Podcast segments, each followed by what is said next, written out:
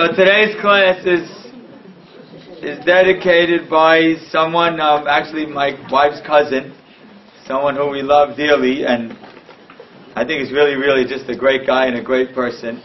Abizat Hashem, soon Hashem will send him his his well-deserved zivug, and he's a very wonderful person and very generous. Joseph Azer, in memory of his grandfather Yosef ben Hanina. So today's class is dedicated in memory of Yosef ben Hanina. Torah should be elevation for his neshama. Amen. Okay, welcome. I think today is an important topic. It might take a few minutes for us to develop the point. I hope you're going to bear with me. My question I have to start is what do you do when you find something in your life that's very important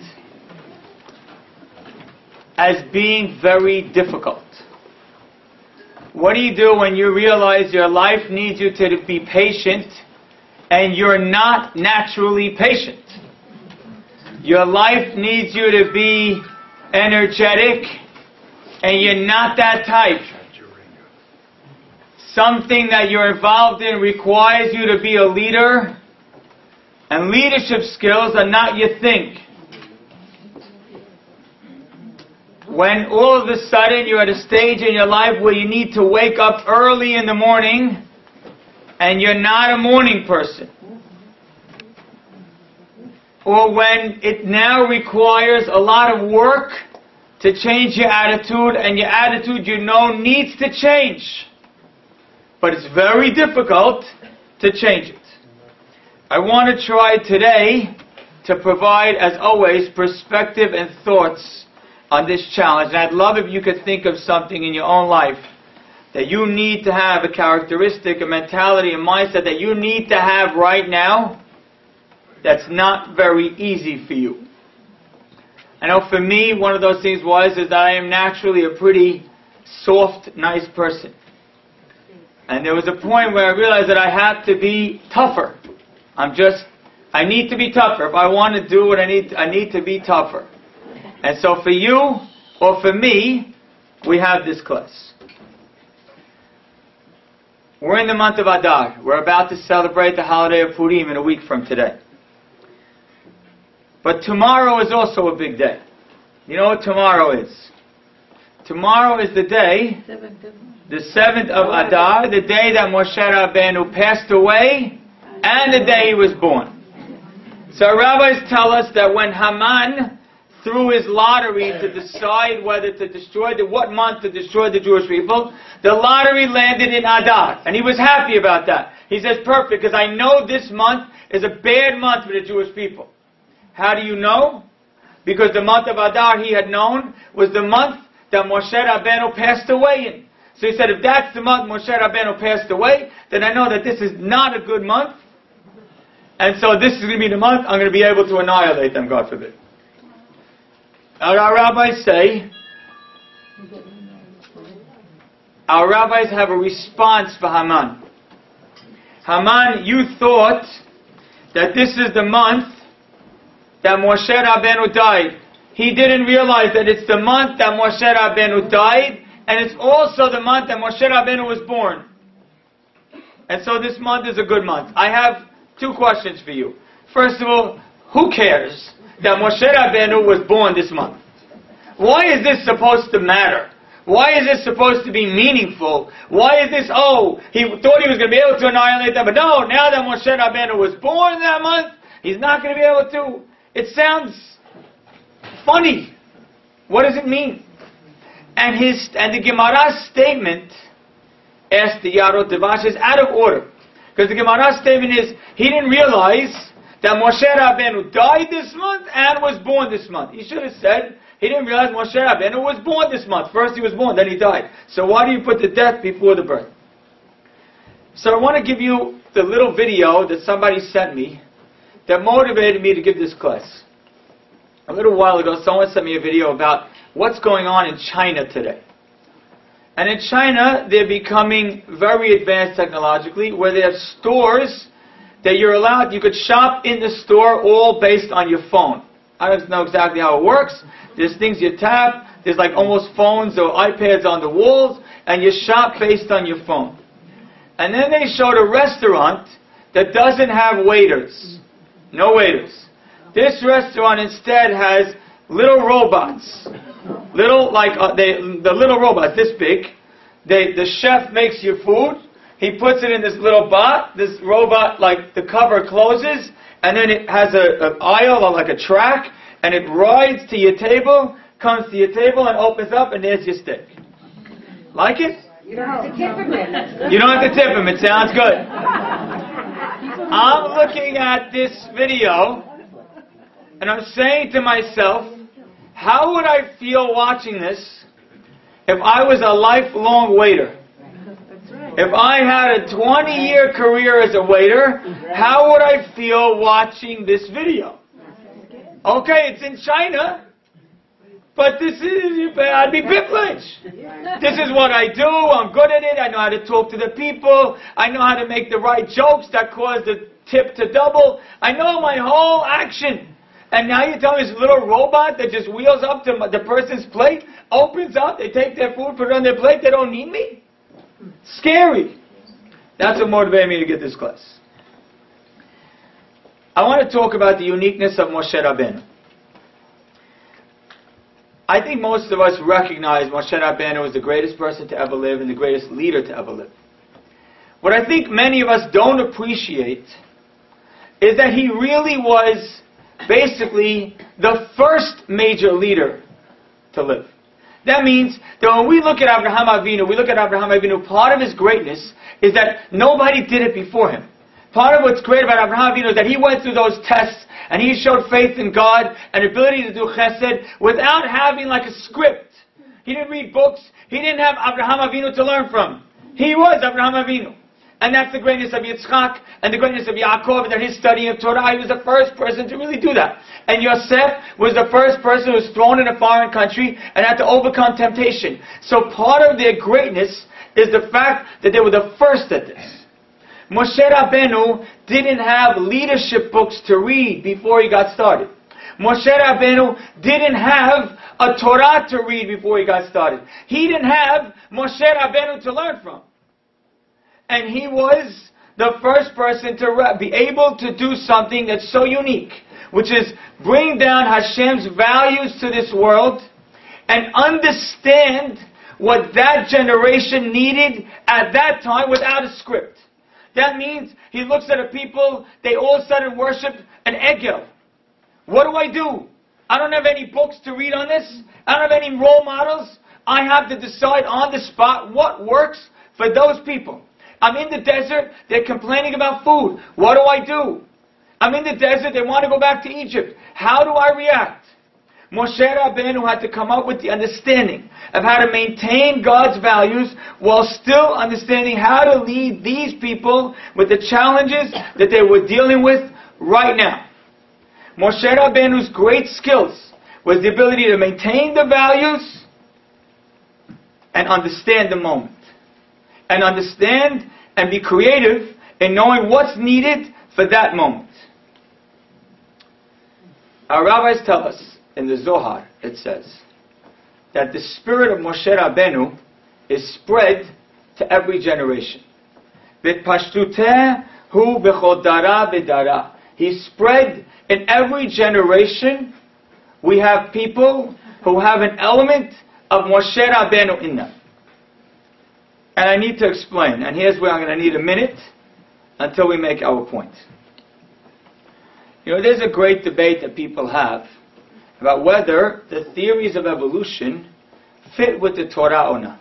Right? We all know the Torah is emet, the Torah is true. The only question that a religious Jew can have is does evolution fit with it or not? Good. So I've heard this question often, some of it, part of it, all of it. Anyhow, where did, where did this whole theory begin? Who was the guy who invented this theory? Darwin. Oh, we're educated here. In the 18 something, 1830s or something like that, there was a man named Charles Darwin. Charles Darwin went to a place called the Galapagos Islands, and on those islands, These are 13 islands in the middle of the Pacific Ocean. On those islands, he saw certain things that showed him the ideas behind this theory. So a few months ago, I took a plane and went to the Galapagos Islands. Yes, I really went. What? You would have come? You weren't invited, but. So I said, you know what? I need to see. I'm curious, like, what's proven and what's not proven. I said, when everyone else goes to Florida, I'm not in the mood for Florida. I like going where nobody's at, and I like to learn something. So my wife and I we went for a few days to Galapagos Islands. Okay? It's in the middle of the Pacific Ocean. Okay? It's like on the equator. It's owned by Ecuador. So you have to go to Ecuador, and then from Ecuador you go to Galapagos. Okay, good. It's on the equator. How do you think the weather is? Cold. Oh, what do you think the weather is? So now let me give you the background. Let me give you let me give you some, what we saw. So it's 13 islands. Some are very small, some are bigger. And what's unique about these islands is that they're all volcanoes. They all started off as volcanoes. And some of them are active volcanoes, like the last time they erupted was maybe like a year ago. And some of them, the last time they erupted is 100 years ago. And then some of the last time erupted is 500 years ago, like that. But what makes it unique, if they're all volcanoes, nothing could have started on a volcano. Because you can't live, no animal, grass, nothing can live on a volcano. There's hot lava. So anything that's here must have come from someplace else. You follow me? Because it couldn't have started here. This is a volcano. You can't start here. So it must be came from somewhere else. And the truth is, everything that's on those islands is something that's able to either swim or fly. So there's birds, there's iguanas, there's turtles. All these things are creatures that swam from someplace else and came here. Or they flew in from someplace else and they came in. Even the vegetation was on the feet of the birds. Little seeds went on the feet of the birds. They transported to the island, and then those seeds grew in that island. You're following me so far? Okay, and you see, you go from island to island, and you see like there are different stages. One has nothing on it, the other one has a little vegetation, the other one has vegetation and little insects, but nothing else, and another one has turtles and tortoises and iguanas. I have pictures with like me and 150 year old turtles. Tortoises live to 150 years. 150 years. There's some of them around from the 1800s. So anyhow, so I have my pictures with them, very cute. And each island's got a different amount. Good. So what's his point? Darwin's point is, is that if they came from someplace else, and they must have come from someplace else, because they couldn't have started here, and they look different than a similar species somewhere else, they must have adapted to this environment. So I'm talking to the experts over there, and I say, okay, I hear you. You're telling me it came from someplace else, and it adapted. I said, ah, okay, whatever your reason is, mutation, uh, genetic, good, I could accept that, I could stomach that. I said, but maybe Hashem created the world, and He created all the species, and then the different species went to different places and adapted to those places. So maybe Hashem originally created one turtle, or a male turtle and a female turtle, turtle, and then they went to different areas and became different turtles. Just like human beings. Hashem created only one, Adam and Eve. And then from there, people went to China, looked one way, went to Japan, looked another way, Australia another way, Africa another way, America another way. So why can't that be? I said, I understand that these species obviously adapted to this area. But who says that they all came from one amoeba? See, he tells me, you're right. We don't really have any proof that it all came from one amoeba. The only thing we know is that all the species have similar characteristics. So we believe they all came from one source. So I tell them, okay, I agree. They all have similar characteristics. They all came from one source. God. How about that? Hashem, he said, the truth is I have no proof against that. So I said, good. So this is what I'm going to believe. I'm going to believe that Hashem created the world. Hashem created the world, and I'm not talking about the age of the world and all that stuff, but Hashem created the world. And He created all these different species. And then he sent them to different areas, and they adapted to those areas.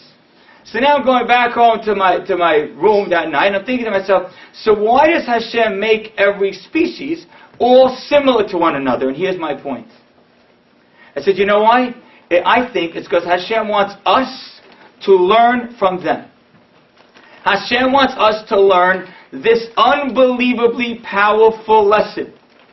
That just like a turtle can go to a foreign area that's not used to and learn how to extend its head in order to be able to survive, you, Mr. Human Being, you can do the same. You also have within you the ability to go somewhere where you never were before and to adapt and learn how to live and survive and thrive in that place. I started off this class with the question, what do you do when you have a certain skill that you're not good at? You need to be patient. You need to be calm. You need to wake up early. You need to be energetic. You need to change your attitude. You need to be tougher. And it's not good for you. Uh, you don't know how to do this well. It's not, it's not you. Here's what I'm here to tell you. Make it you. Adapt. And more than anything else, more than any trait you have, the most powerful trait that we were given is the ability to adapt. Your ability to adapt is way stronger than your laziness. Your ability to adapt is way stronger than your anger. Your ability to adapt is way stronger than your need and mood to eat. You are able to adapt. If a iguana could go somewhere it never was before and figure out how to eat new vegetation that it never ate before and learn how to survive, so can you. And you have people walking around all over the place. I can't. What does that mean? Of course you can. Of course you can. Hashem put inside of every creature, including us, the ability to adapt to new circumstances. And our job is to learn what we need to adapt to and adapt to it. Our job is to recognize, hey, now I'm married and I'm usually selfish, but now I can't be selfish. So I am going to change, and I can. Hey, one second. I'm put in a leadership position. I have to be a leader. Some of the leadership skills don't come natural. Well, make them happen. Teach yourself how to do it. Every one of us was given a little bit of Moshe Rabbeinu. Moshe Rabbeinu's ability was to figure out how to lead a nation while still holding on to the values that Borei Olam wanted him to do. To lead a nation in crazy circumstance. Millions of people in the middle of a desert. He figured it out. Moshe Rabbeinu, the Zohar is telling us in every generation, we have that ability. Now all of a sudden, what happened? Oh, now you need to be, you need to change your attitude. Work on it. Learn it. Read about it. Watch people that do it.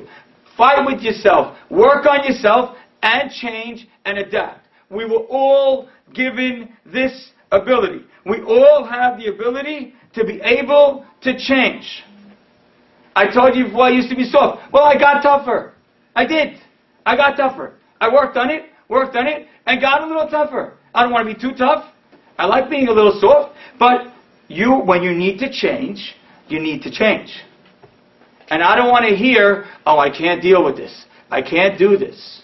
Yes, you can.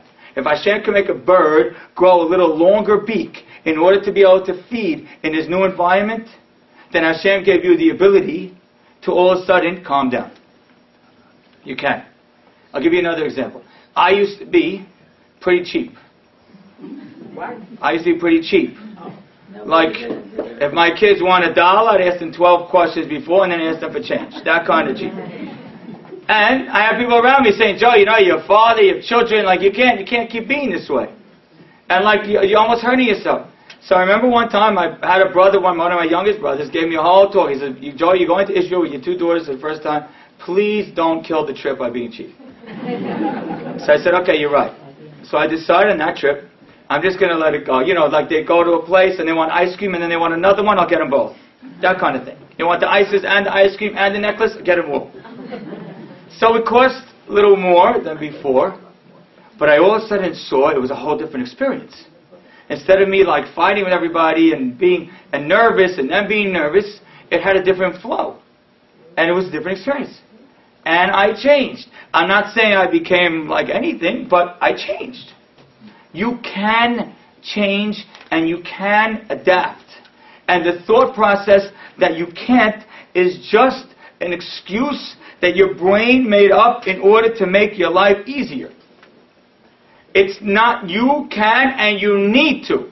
There is no way you can live a full life from birth to death, whatever that is, 120 years inshallah. There's no way you can do it without using the skill and the ability to adapt.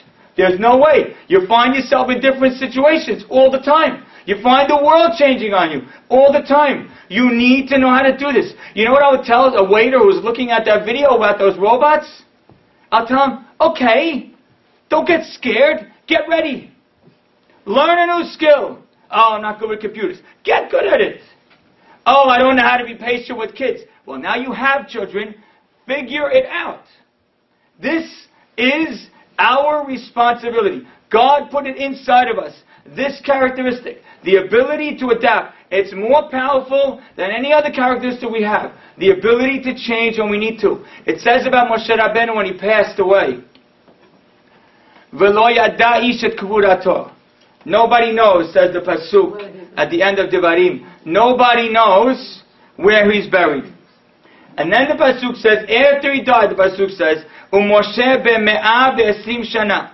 Moshe was 120 years old, when he passed away, v'lo naslecho. He didn't lose a step. He didn't lose any of his eyesight. He didn't lose any of his energy. None of it. What is the Torah telling me? Why is it telling me this after he died? The answer to the Torah telling me is that you think Moshe Rabbeinu passed away.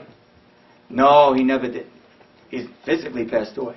But this that Moshe Rabbeinu taught us, the spirit, the energy that Moshe Rabbeinu gave us, the soul that Moshe Rabbeinu brought, the ability to know what to do in different circumstances at different time and be able to make those decisions and those changes, we have forever.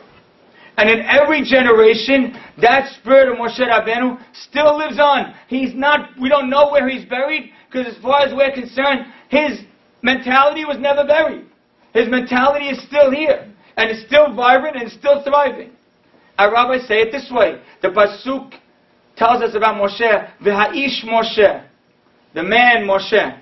In the Megillah it says, Ish Yehudi, the Jewish man. They say Ish Yehudi and Ha'ish Moshe both talk about him as the man. It's telling us that Mordechai had in him a little bit of the neshama of Moshe Rabbeinu.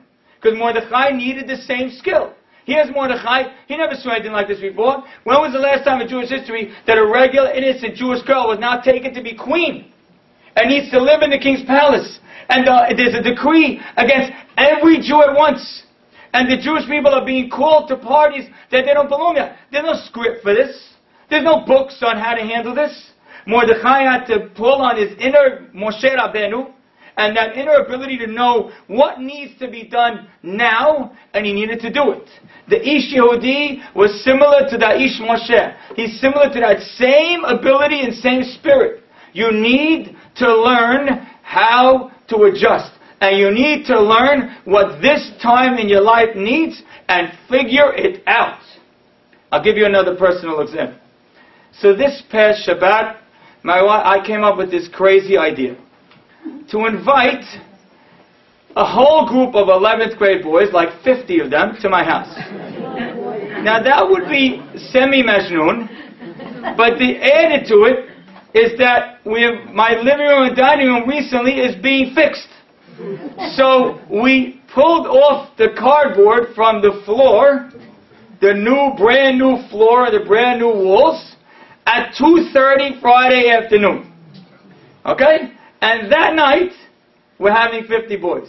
You follow me? Your son was there. Good. Okay, you got it? There's a few people whose sons were there. 50 boys. I think 48 to be exact. So now we're bringing in the tables. We rented tables and chairs, so we're bringing in the tables to the dining room. Now it's like 3 o'clock. And I'm naturally getting a little nervous. No? Isn't that fair? You get a little nervous? Like whatever. My wife tells me, listen, Joey, I don't need you to be nervous. You could go upstairs, take a nap, or prepare your classes for Shabbat. I got this. Good.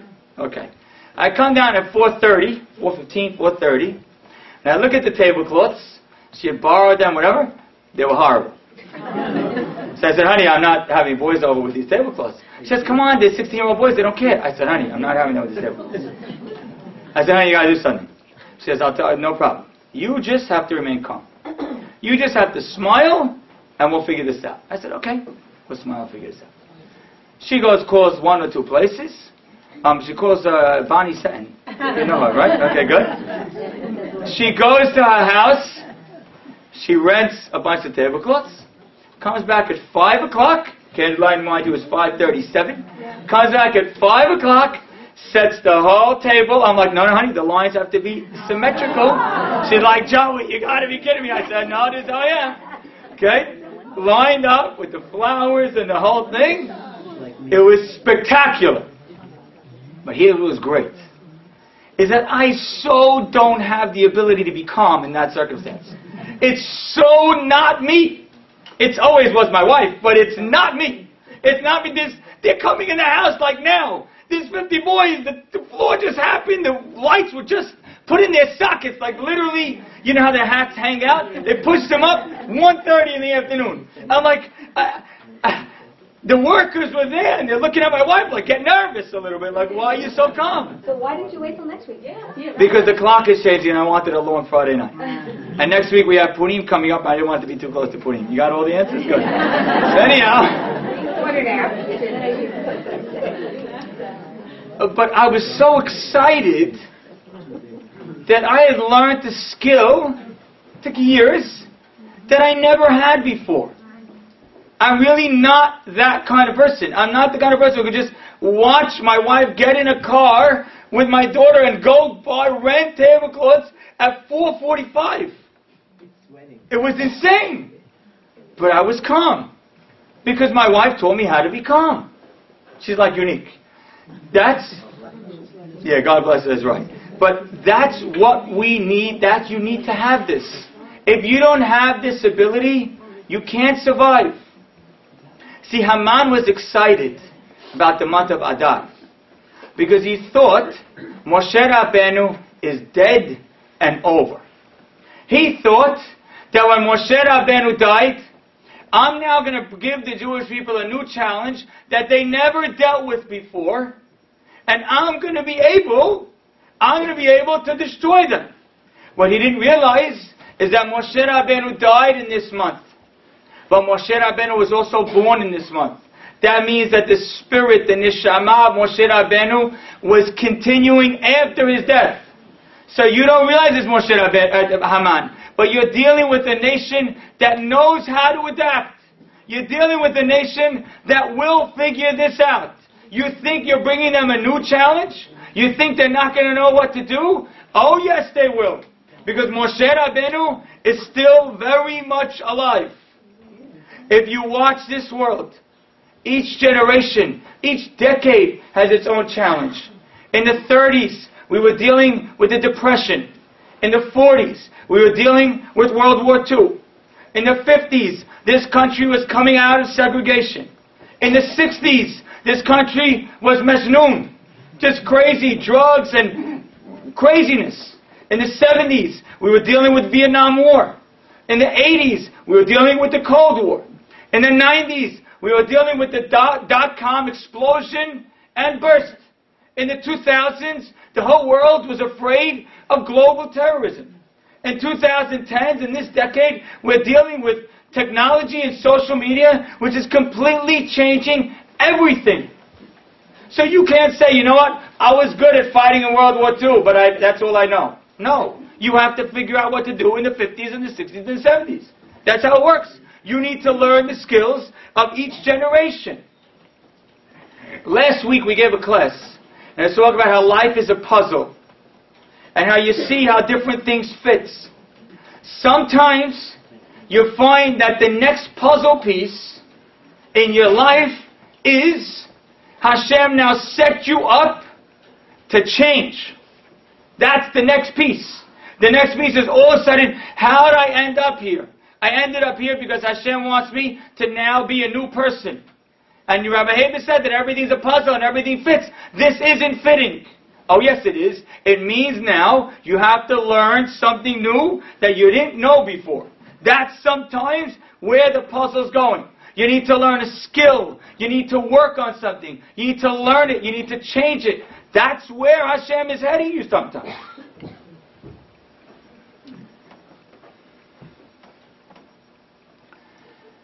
And the truth is this really is the hallmark of our nation.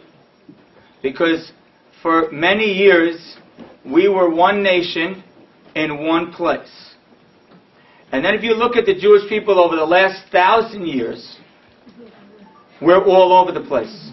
There's Jews in Poland, Jews in Russia, Jews in Egypt, Jews in Syria, Jews in Morocco, Jews in Yemen, Jews in Germany, Jews in Spain, Jews in France, Jews in Australia, Jews in America, Jews in Israel. There's Jews all over the place.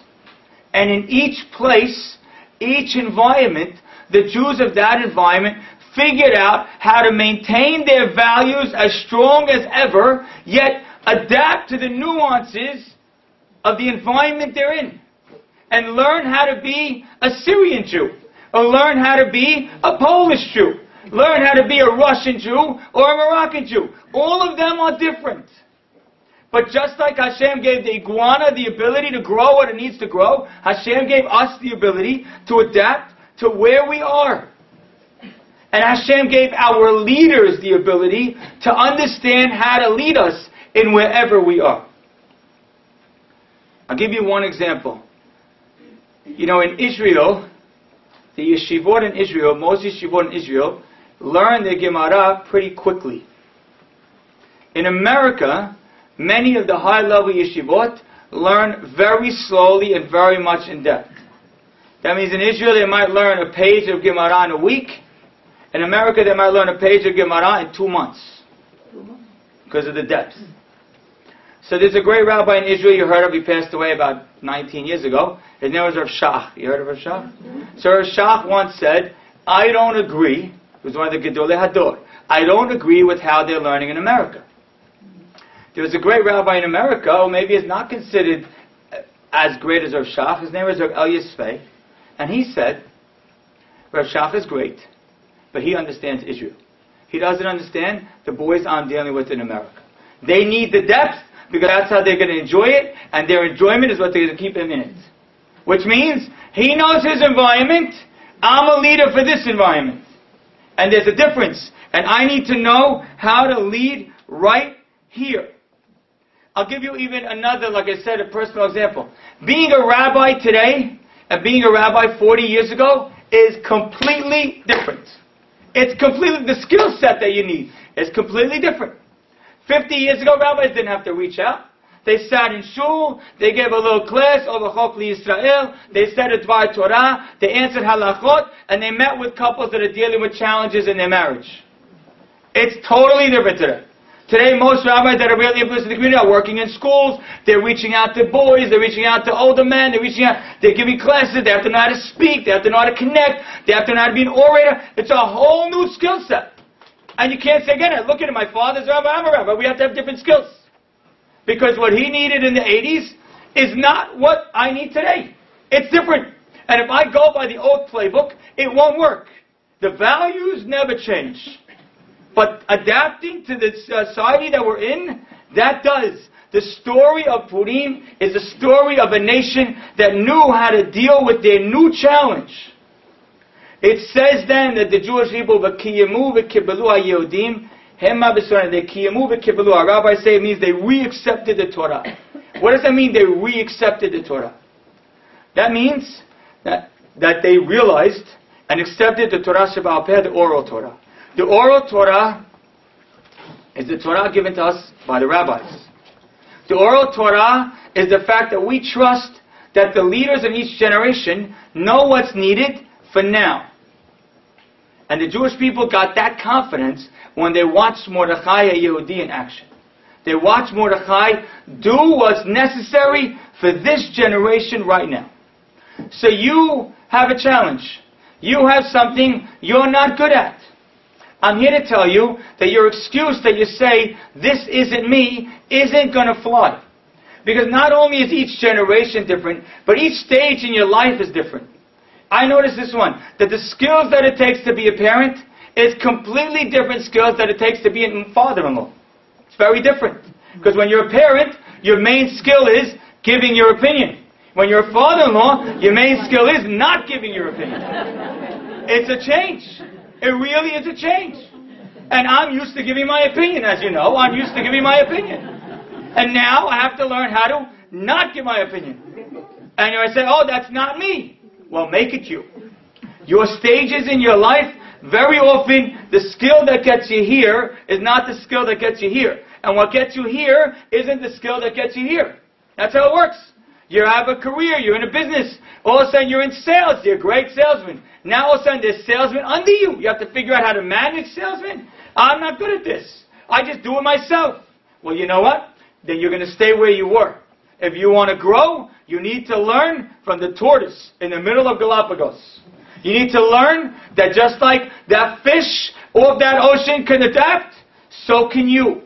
You can also. And this is the lesson Mordechai HaTzadik taught us. Because Mordechai taught us, no one gave him the script for how to handle this challenge. No Beit HaMikdash, in the middle of exile, all the Jews are going in one direction, and my wife, who's Esther, is now the queen, and the king doesn't even know it. Who deals with that? Mordechai knew that his job is to figure it out. I want to end with this little story. But I need you, I hope that this thought is internalized in your mind. Figure it out sometimes means read more. It means learn more. It means look at role models more. It means fight yourself more. It means learn this skill more. My marriage now needs me to be on a diet, and I'm not good at that. I like fattening foods. I don't want to hear I'm not good at that. Because Hashem put it in every one of us the ability to adapt. I'll give you one last little story and I'll conclude. And then after we're done, there's a man in the back who comes every year and he raises money for young moms and babies in Israel. A hundred new families each month that they're providing for. If it's formula, if it's baby carriages, and mothers that are in need. So please, on the way out, in honor of Purim, please, you can give him whatever you can. Now let me tell you this last little story. So I, have told you many times on Friday night dinner, I asked my kids a question, like, what do you want to thank Hashem for this week, or so on. Two weeks ago, not the week when the boys were there, the week before, we were still eating in the kitchen still, because Donnie was being... So, I asked my kids, here's my question of the week. I never asked them this one before. I thought they were going to hate me for this question. Tell me one lesson that you learned this week. I love the question. Tell me one lesson that you yourself, not that you were taught, a lesson that you figured out this week. So my 10 year old daughter stands on her chair, her name is Ruthie, and she says, Daddy, I have two.